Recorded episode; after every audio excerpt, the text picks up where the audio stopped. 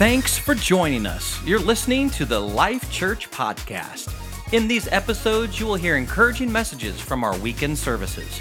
If you'd like to know more about us, watch a live stream, or find the closest Eastern Iowa campus near you, go to lifechurchnow.org.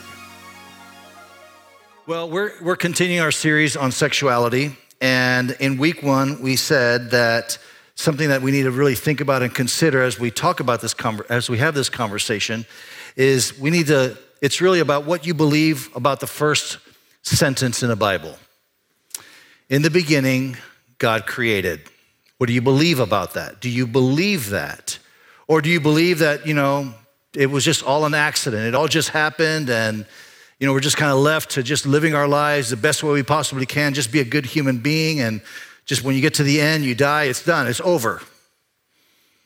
And so, if that's where you land, if you believe that it was all just an accident, we just kind of we, we die and we go, then you and I are probably going to land in some very differing conclusions about sexuality. But if you believe that in, if you believe that first sentence, in the beginning God created, then that informs your view. You believe, for example, that God has designed this body.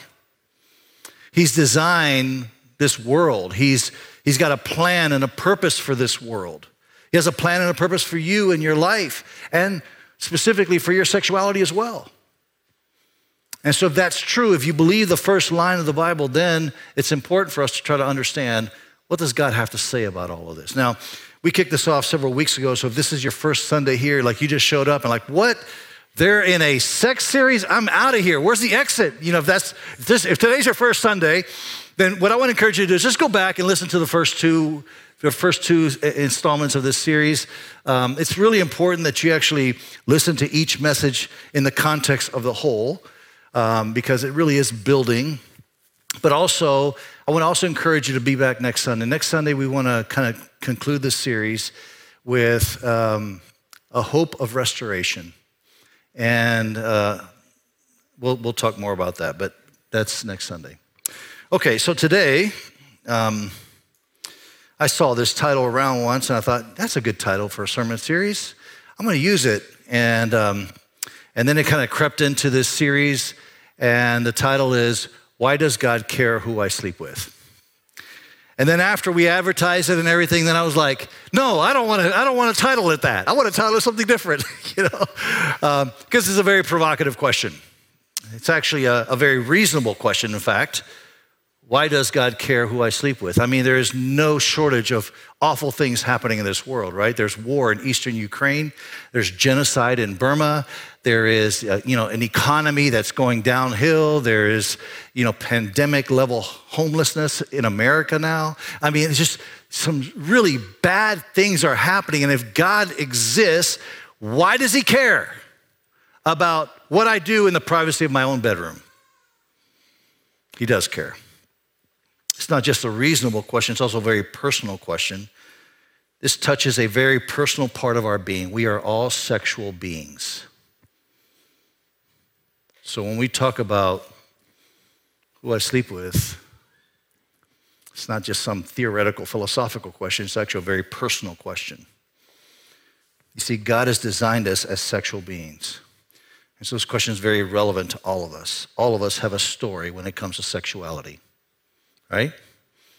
And you don't have to acknowledge me, but it's true. Every one of us in this room, we have some story when it comes to sexuality.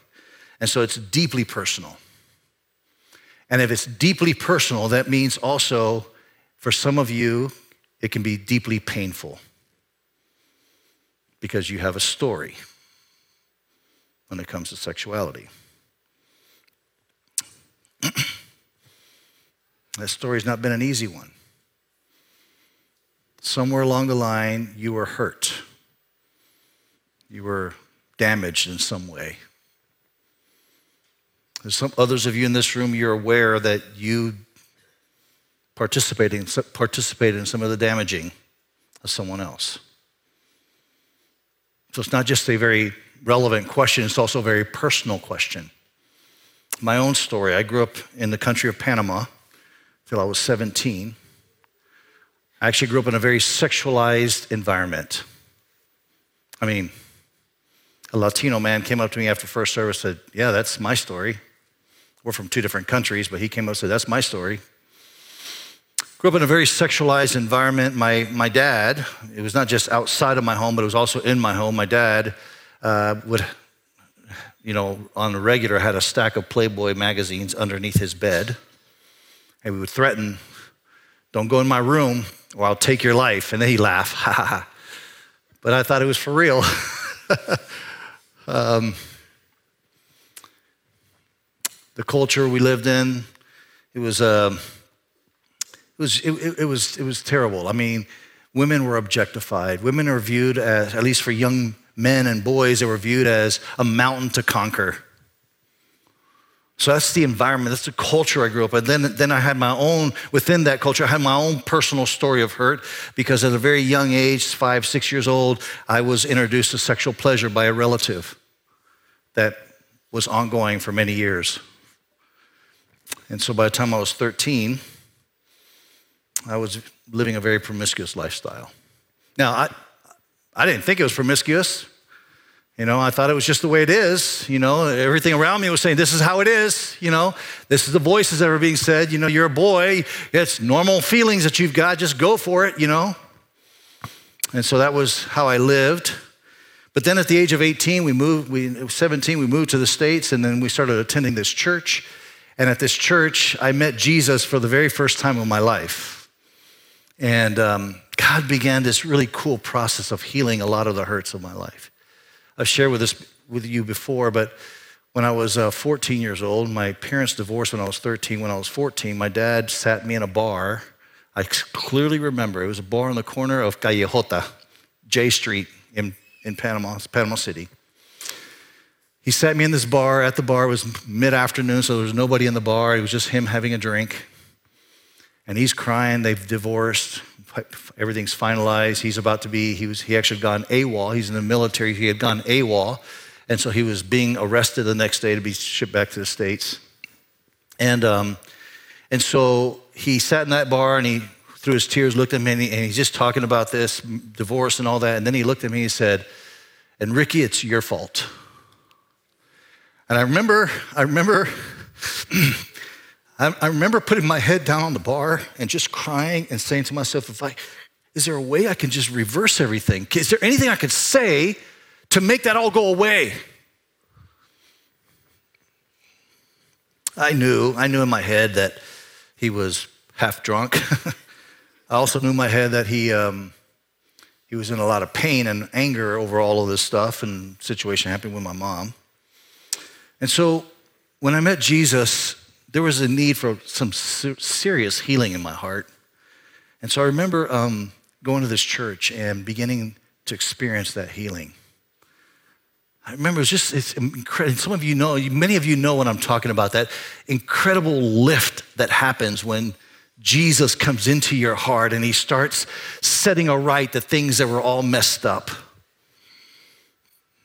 And so I began to experience healing and in terms of my relationship with my dad. We had not spoken in years, and, and, uh, and God just began to lift that and bring healing and, and restoration in my life. The sense of abandonment that I, that I experienced because of my dad, I began to experience healing around that as well.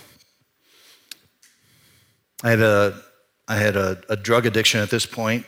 I wouldn't say that I had it because I was smart or because I wanted to do that but I had it because I was really trying to mask a lot of pain that I had in my life.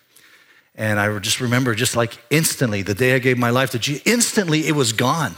It was just gone. It was just a miracle. God just set me free. I became part of a community there, and I began to, to just experience real healing in my life. It was there that also I began to come to terms with my sexual history because those things didn't seem like it, it, those were like private stuff, right? You know, God was taking care of all this big stuff in my life, but this private stuff, well, that's just there, you know, whatever. Don't have to think about it too much. It was always private, anyways. But God just began to bring some healing and some restoration there as well. And as I got to know Jesus more and more, I began to realize that He actually has some very poignant things to say about our sexuality. Like He actually wants to speak to you and me about how we behave sexually. He wants to. That's interesting we, that that's the case because I think we've kind of grown up with this idea that all of the repressive views of sexuality come from like the Old Testament. Like in the Old Testament, you know, God's gonna smite you dead because you did this or you did that. But then in the New Testament, Jesus comes along and Jesus is just love. Jesus is compassionate. Jesus cares, and all of that is absolutely true. But we, we think, we kind of add to that, like, and so he gives us a pass. Like, he doesn't really have to say anything about our sexuality. And yet, what we discover is that Jesus actually has some very poignant things to say about our sexuality. So, this is really the launch pad. Why, why does God care who I sleep with? Um, Matthew uh, chapter 5, that's where we started, where we started this passage last week, Matthew chapter 5, verse 27. It's very foundational things that Jesus is saying here. It's in the Sermon on the Mount. And what we're going to discover today is that there's nobody more challenging than Jesus when it comes to our sexuality. Like he doesn't, he doesn't give you a pass. He doesn't give any of us a pass. There's nobody more challenging than Jesus. By the same token, there's no, nobody more dignifying than Jesus when it comes to our sexuality.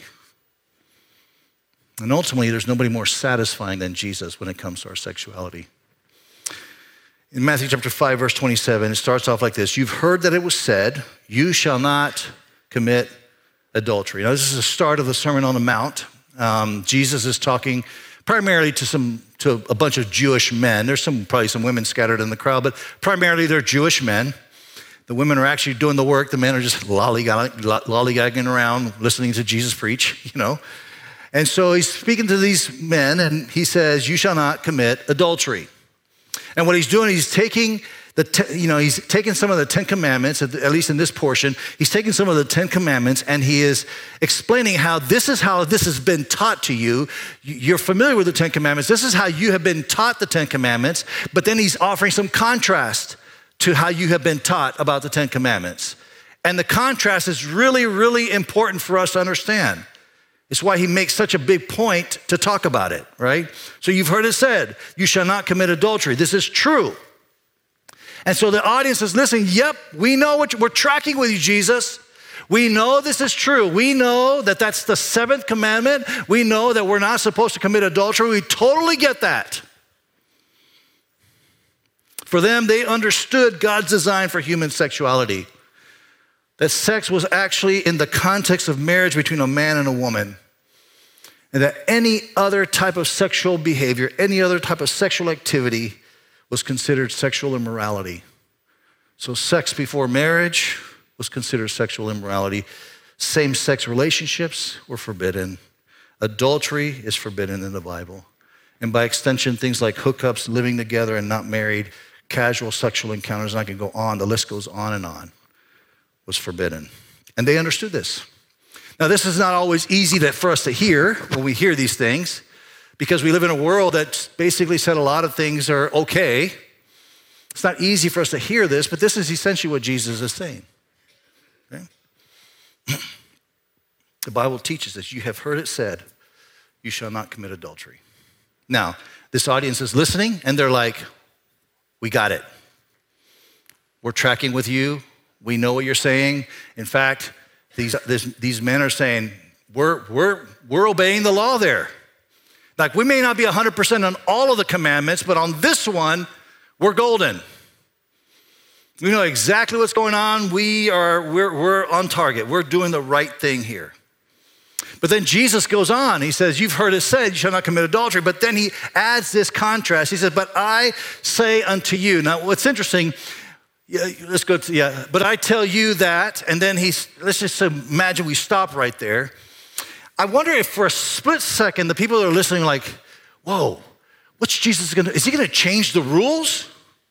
Like, don't commit adultery, but is he gonna, is he gonna change the rules now? Is he gonna say, hey, you know what, you've heard, don't do all that, that's kind of pretty Old Testament archaic.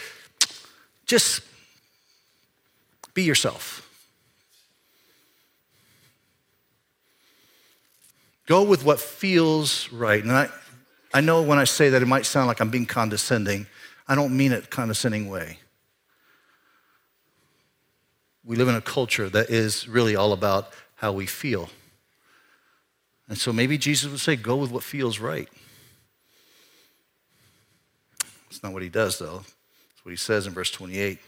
I tell you, like you've heard it said, don't commit adultery. I tell you, anyone who looks at a woman lustfully has already committed adultery with her in his heart.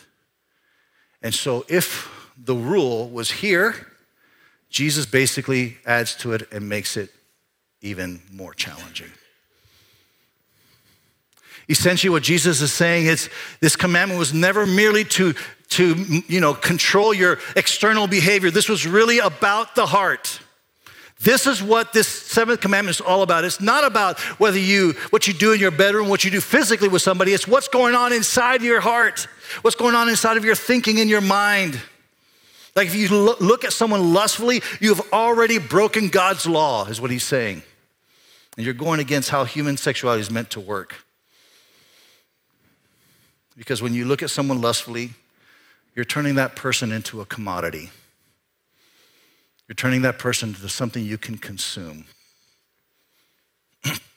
something that's meant to satisfy your desires. And this matters because you're not just breaking some arbitrary commandment from hundreds of years ago, you're actually going against how God has designed us to be. That's essentially what Jesus is telling us here. Now, culturally, we tend to think that sex is primarily about self fulfillment, you know, kind of self expression.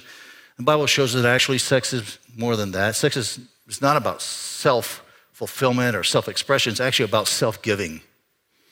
The word echad, where they come together, it, it, describes this mystical union that happens between a man and a woman, between a husband and a wife. And that union is about giving yourself over to that person, and it's mutual.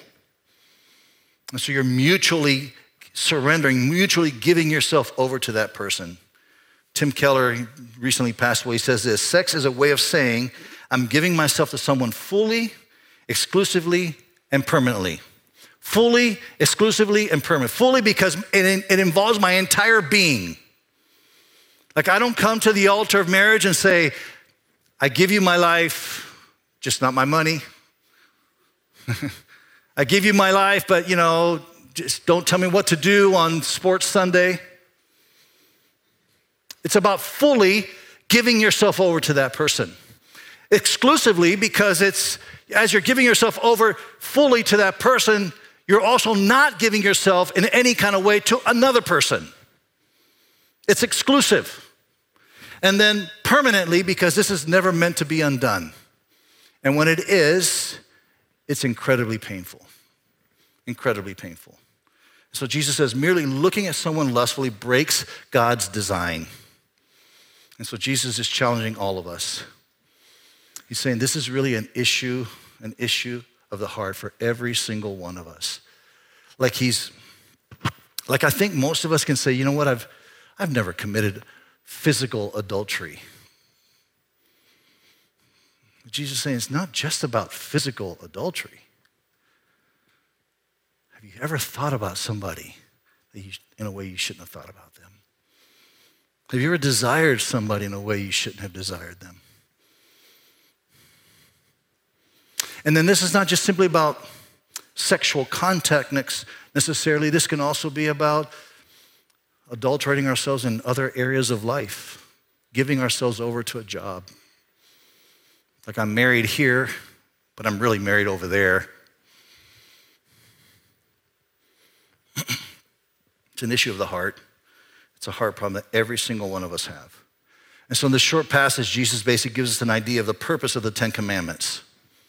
The purpose of the Ten Commandments were never given so that you could, like it's this standard that gets set so that you could just prove yourself, live up to this standard. Because the reality is, if in the true interpretation of the Ten Commandments, none of us, none of us can live up to the Ten Commandments. In fact, most of us can't even live up to the Ten Commandments in, as they're written.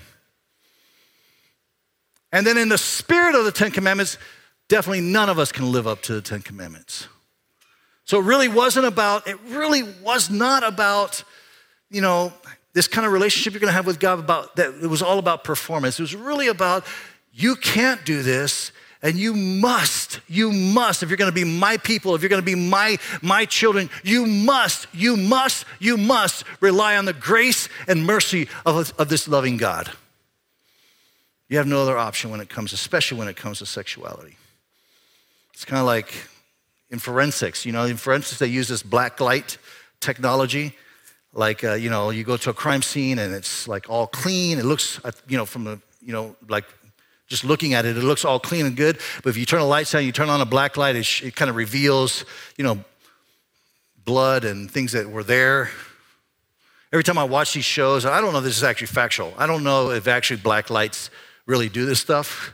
I just saw it on a lot of crime shows. But um, so I may be wrong.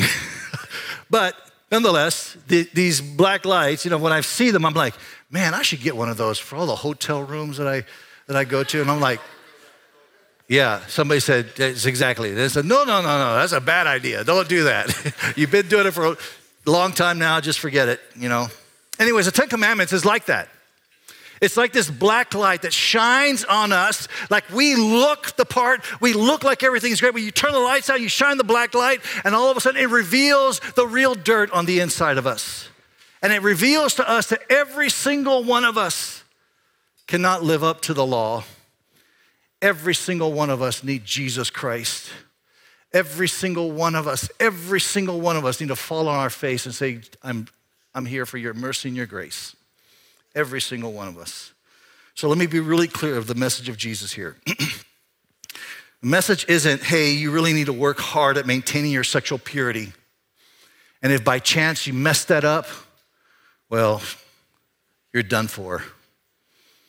That's not the message. If that's the message of Christianity, then we are all hopeless. Amen? No. The message of Jesus is you were never pure. Only I can make you pure. So we need God's help. We need His mercy. There's not a person in this room that doesn't need His grace and His mercy.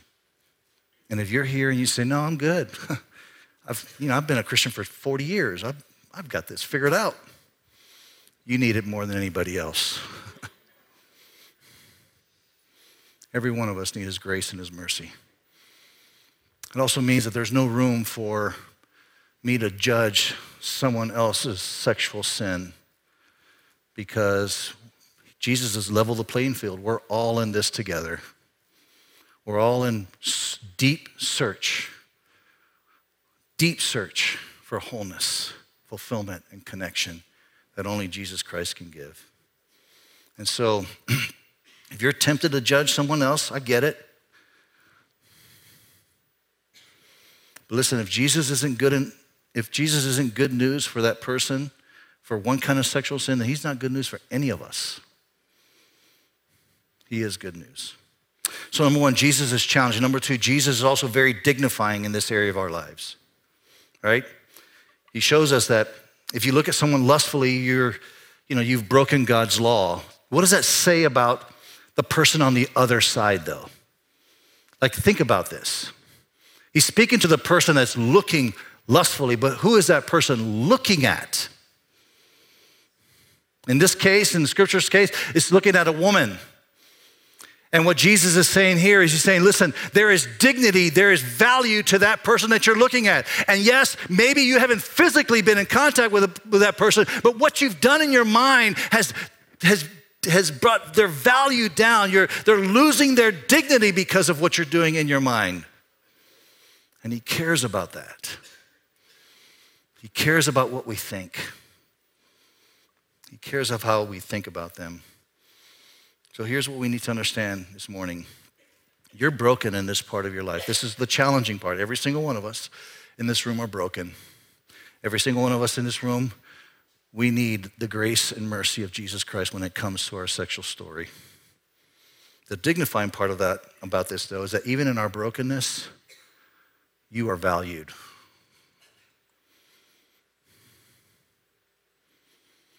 You're valued. Jesus cares how people think about you. I know I need to take a little bit to sink in, but I, you know, especially you women in this room, Jesus cares about how other people think about you. It's easy to d- detach ourselves from that. It's just a thought. But Jesus cares, and that's the dignity that he brings to sexuality. Jesus cares about how other people think. There may be people who see you as, and your body as merely a commodity, as some consumable that can be used. And maybe you're aware of that, maybe you're not aware of that. Maybe somebody's been thinking about you and you're not at all aware. You just need to understand that Jesus sees that, knows that, and because you're valuable to him, he has something to say about it. One of the things that we tell ourselves in our culture is that it's just physical, right? It's just biology. I mean, why is the church so hung up on this? Why are they talking about this so much? Why do they even care so much? I mean, it's just physical, it's no big deal. But the truth is, is that the Me Too movement has proven that wrong. I mean, we're becoming far more conscious of the damage done by sexual abuse. We've come to realize that the damage is not just simply physical, but also very psychological.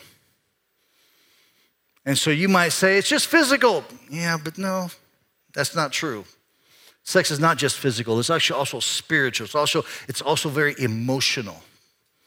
And it matters. So Jesus dignifies this part of your lives. It matters what we do with our sexuality. It matters what we do with someone else's sexuality. It matters how we think about them. And it matters how people think about you.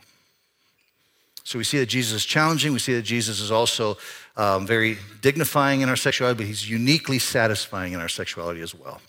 In one sense, I think that our culture has taught us that, you know, um, sex is just way down here. It's no big deal. It's just animal instincts. It's just, you know, whatever. And there's no attachments necessarily. We consider that to be sort of how sexuality is viewed. So we make no, it's just, it's just nothing. It's not a big deal at all. It's just physical.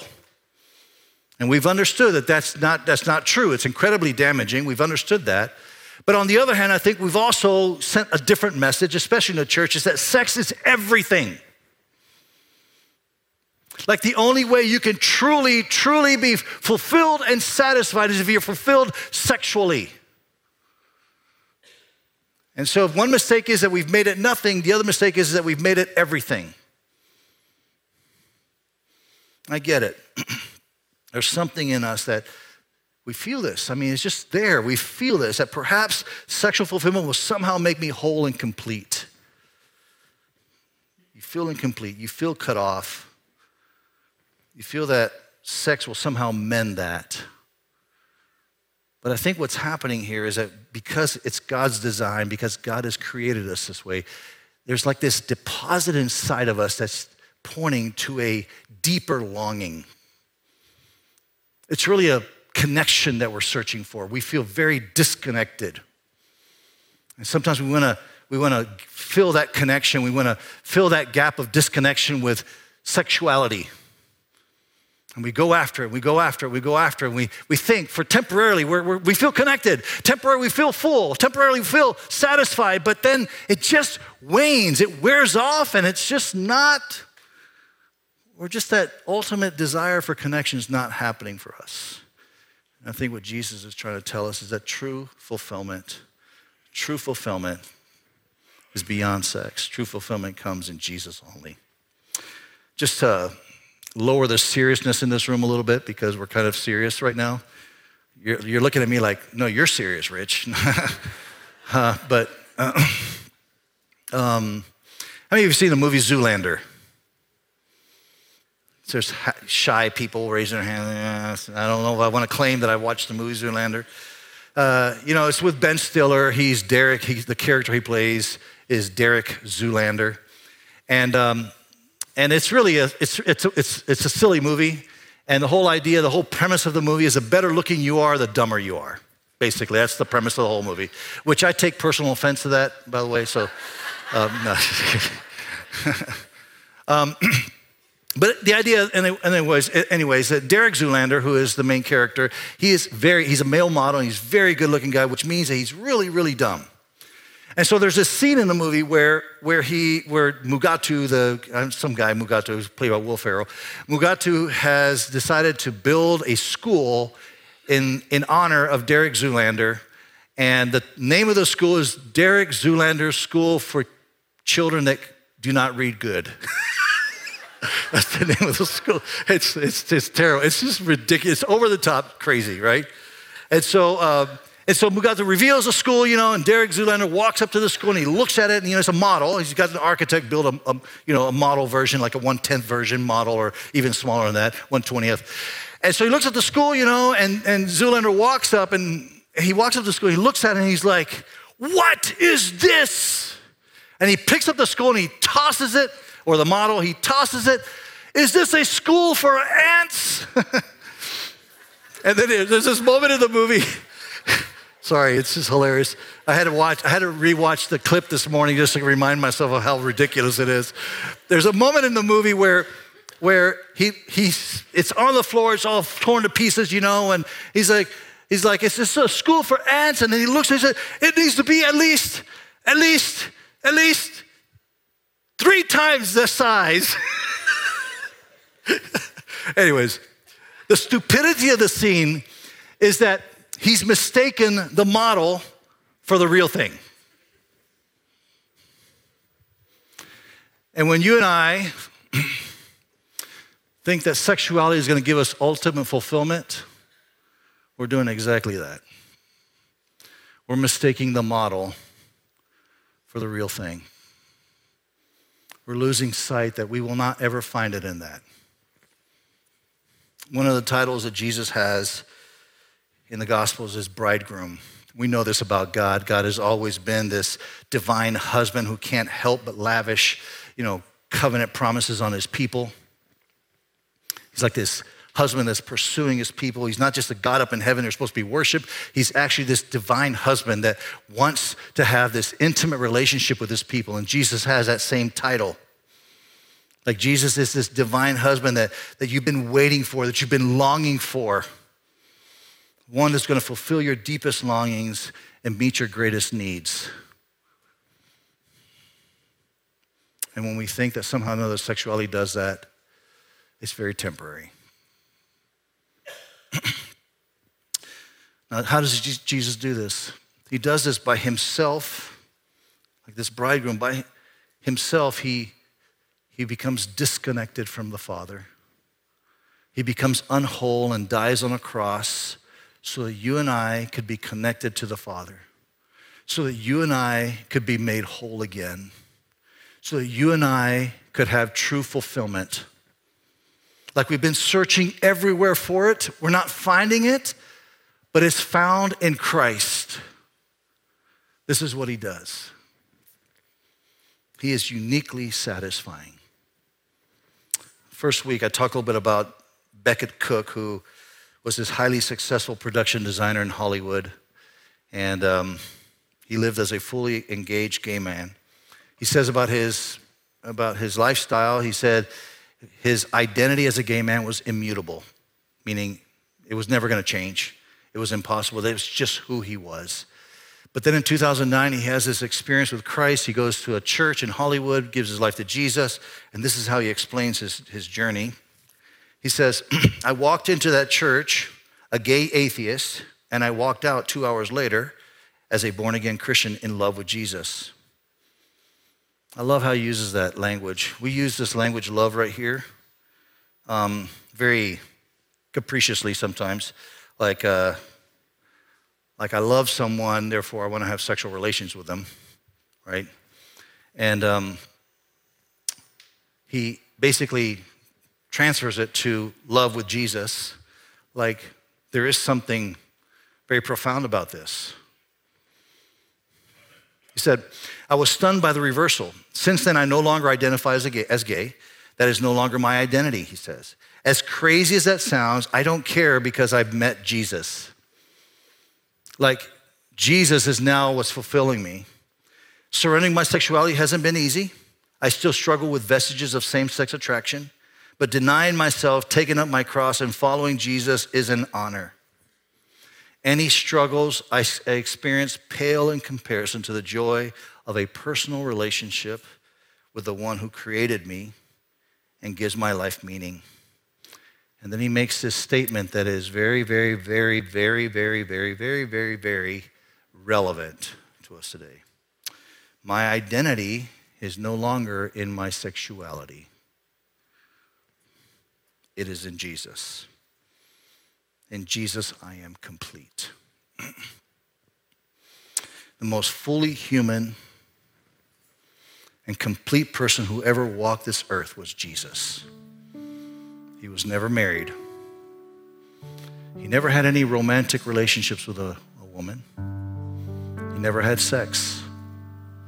And yet he was fully satisfied. And the moment we say that somehow any of those things will make us whole, like marriage, if I could just get married, I'll be complete, I'll be whole, I'll be satisfied. If I could just have sex, I'll be full, full fulfilled and satisfied.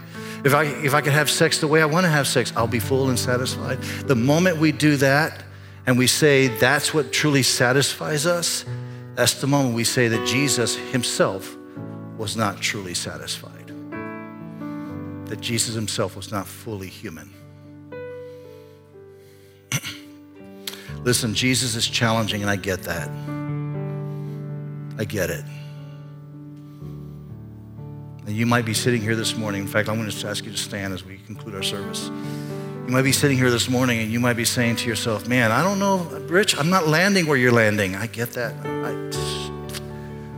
Believe me, I've lived in I've lived here in this town for almost 20 years and I've had multiple multiple dozens and dozens and dozens of conversations around sexuality with individuals. I've got a former church attender who's actually written a book to controvert what we believe as Christians about sexuality. And I've had long conversations about these things. And I get it. What Jesus, the standard that Jesus places on us is it's challenging. It is challenging. And I'm not going to tell you it's going to be easy. But if you land on where with that with the truth of that first line in scripture, in the beginning, God created. If that's where you land and you say that is true, then what follows is also true. and it's challenging. And it's challenging for every single one of us. So I just want to challenge you. What will you do with that? Jesus is incredibly dignifying. He cares about you. You are valuable to him. If you're in this room right now and you have suffered sexual abuse in your life,